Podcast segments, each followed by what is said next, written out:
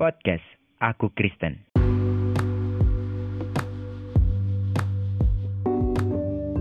Sekarang kita hidup di zaman 4.0 di mana internet memiliki peran utama dalam kehidupan kita. Dengan adanya sosial media, semua orang memposting apa yang mereka punya, kegiatan sehari-hari mereka semua posting di sosial media.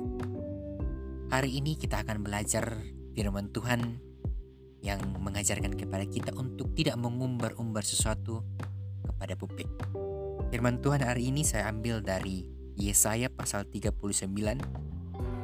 ayat 1 sampai ayat yang ke-8. Di situ Iskia dan para utusan dari Babel. Di ayat yang, ayat yang kedua berkata begini. Iskia bersuka cita atas kedatangan mereka, lalu diperlihatkannya kepada mereka gedung harta bendanya, emas dan perak, rempah-rempah dan minyak yang berharga, segenap gedung persenjataannya dan segala yang terdapat dalam perbendarannya. Tidak ada barang yang tidak diperlihatkan Iskia kepada mereka di istananya dan di seluruh daerah kekuasaannya. Ketika utusan Raja Babel datang kepada Iskia, Iskia sangat bersuka cita menyambut kedatangan mereka, sehingga Iskia memperlihatkan semua barang-barang yang ada di istana istana kerajaan di Israel. Karena dia memperlihatkan semuanya, apa yang dikatakan Yesaya akan hal ini.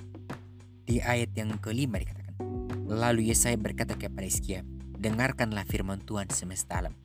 Sesungguhnya suatu masa akan datang bahwa segala yang ada di dalam istanamu dan yang disimpan oleh nenek moyangmu sampai hari ini akan diangkut ke Babel.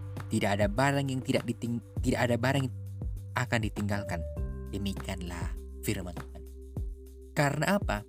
Karena Raja Iskia memperlihatkan semuanya itu kepada bangsa Babel Akhirnya apa? Bangsa Babel menyusun taktik, menyusun perencanaan yang jahat untuk datang merampas semua barang-barang yang ada di istana kerajaan. Karena ternyata barang-barang itu adalah barang-barang yang mahal, barang-barang yang mewah. Barang-barang persenjataan yang kuat.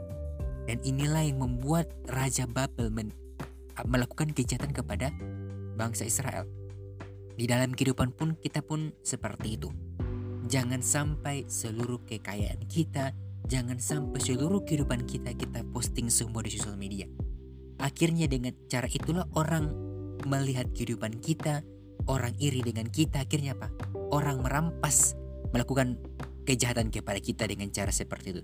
Jadi bijaksanalah dalam menggunakan sosial media.